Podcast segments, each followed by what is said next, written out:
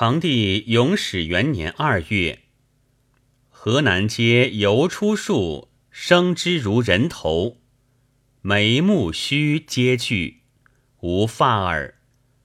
至哀帝建平三年十月，汝南西平遂阳乡有才铺地生之，如人形，身青黄色，面白，头有缁发。稍长大，凡长六寸一分。经房易传曰：“王德衰，下人将起，则有木生为人状。其后有王莽之篡。”